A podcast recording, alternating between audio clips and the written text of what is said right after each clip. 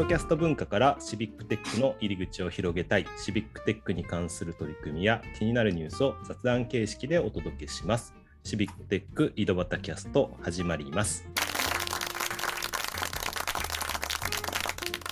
はい、今日も岐阜の石井と埼玉の太田と川崎どもたが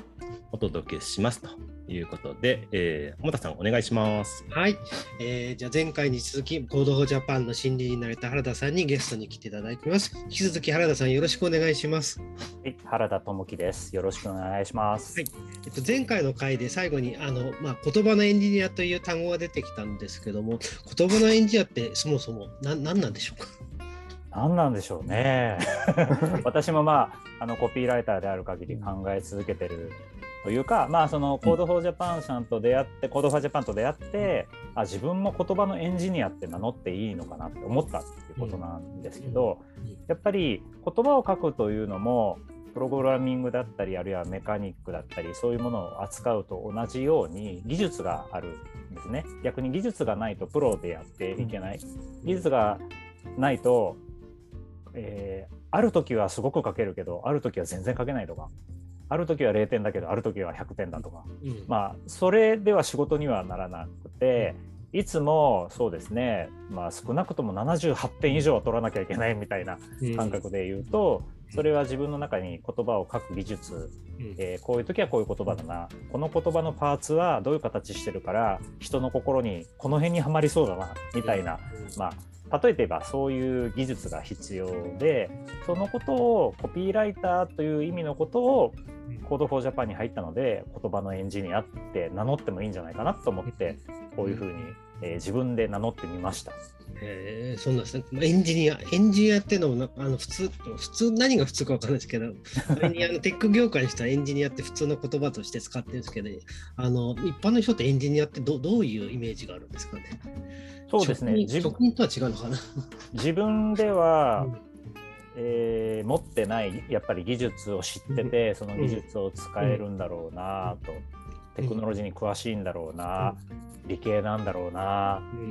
難しいんだろうな、うん、そんな感じじゃないですか？なるほどね。そうですね。エンジニアの方がよくて、実は職人って言葉だとなんか違うなって感じがするし。ああ、そうですね。エンジニア、あそこはすごくグッドポイントかもしれなくて、うんうん、コピーライターって多分職人だと思うんですよ。で、職人さんは多分、いやどうやってこんなすごいものが作れるようになるんですかって聞いたら、えー、見てろ学べっていう感じだと思うんですよね。でそして自分でやってみる中で学んでいくしかないということだと思うんですけど技術はこれ私の、あの試験ですけれども、まあ、再現性っていう言葉があると思うんですけれども技術が技術であるためには再現性が必要で、えー、ここをこうやるとやれるようになるよっていうことをみんなが分かってみんなが使えるようになるっていうことが技術だと私は思っています。だから職人の世界にあるものをどうやってみんなが使えるようにするかということがまさに言葉のエンジニアの役目なんじゃないかなと思って、えー、言葉を書くということあるいはコミュニケーションってこういう技術なんだよっていうことをあの私、まあ、この間50になったんですけど人生の後半では伝えていくような仕事ができたらなと思っています。うん、なるほどエンジニアは伝えるということも含んでくるんですね。やっぱ職人だとあの伝えるというよりまあ、俺の肩を見るみたそんなイメージかもしれないですけどね。皆さんどこかで技術を学ばれてますよね。あのそれが学んだ時がどうやって学んだのかなっていう、まあ、それが教科書かもしれないし先輩が教えてくれたのかもしれないしコードの書き方とかその学んだ時のエンジニアが技術を学ぶように、えー、コピーライターのコピーの技術を学べたらなと思います。太田さんどうですかね？そうですね。なんか、まあ、自分もまあ、まあ、エンジニアっていうか、まあ、プログラムとかを、まあ、ちっちゃい頃から興味あってやってたんですけど、まあ、最初はやっぱり独学なんですよね。で、本で見たりとか。で、それがまあ、ある程度になってくるのが、まあ、中学校に入って、そのクラブとかに入って、そうなってくると仲間とか先輩後輩みたいなところでいろいろ刺激を受ける。うん、うん、そうすると、まあ、いわゆるこう何かでこう体系的に先生から教わるっていうんじゃなくて、えー、な教え合う中とかそういういろんな人と出会って、うん。えーやっていくっていうのが、まあ、自分もちょっと理系に進んだんですけど、うん、やっぱり、えーなんか勉強っていうのが、勉強するうん仲間がいたりとか、うん。っていうところが、えー非常に重要だなと思ってて、でやっぱこういうシビックテックとか、まあ、 Code for Japan とか Code for のいろんなとこ行っても、そういう人たちとやり取りをしたりとか、うん。ねでそそれ、やっぱりあの全然あのテクノロジーがどうとかっていうところじゃなくて、例えばまあ問題について何か一緒に考えるっていうのがすごい、ね重要だなっていうので、まあ、これは今のはすごくハッとさせる、させられるような視点だなと思うんですけど言葉って本当に、えー2歳3歳ぐらい、まあ、1歳ぐらいかうん。ら自然に学んでいくものなので、あまりにも自然すぎてうんうん。言葉を改めて学んだり、えー人に伝わるように、えー書くようになるにはどうしたらいいだろうって本気で、えー勉強しようとかあるいは教え合おうとか、仲間で考えてみようみたいなことってないですよね。うん、そうですね。だから例えば中学うん校に言葉クラブがあるかというと言葉部があるとないわけです。まあ文芸部はあるかもしれない。うんうんうん、だからそういうふうに良い言葉をみんなで作るにはどうしたらいいだろうというような、あるいは文章、うんコピーかもしれないですけどこう小さい時あるいは若い時から仲間がいるとあいつかエンジニアになれるのかもしれないなってちょっと今思いました。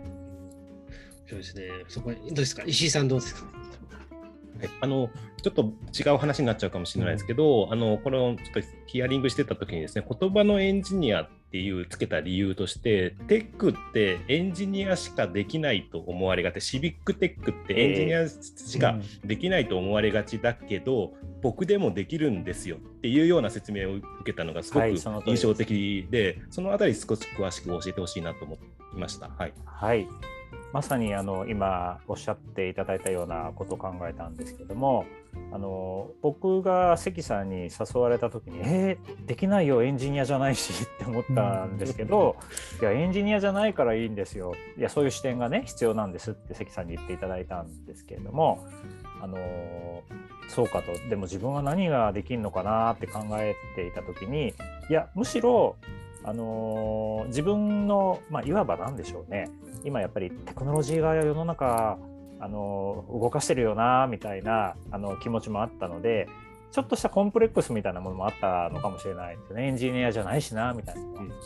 でも逆に言葉の技術を持ってるんだから言葉のエンジニアって名乗ってみたらどうだろうかっていうふうことを考えたんですよ。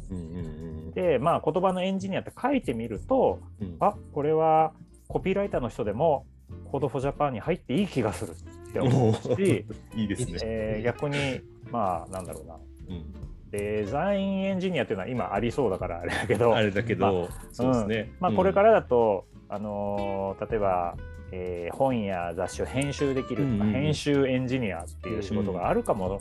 しれないし、うんうんうん。まあ、シビックテックで料理を扱うかわからないですけど料理のエンジニアもうんうんうん。いずれ出てくるかもしれないし、うんまあ、何でも技術があってそれが共に考え共に作るということであればうんあのエンジニアを名乗っていくことで Code for Japan に参加してくれる方の裾野が広がるんじゃないかなと思ったっていうことですね。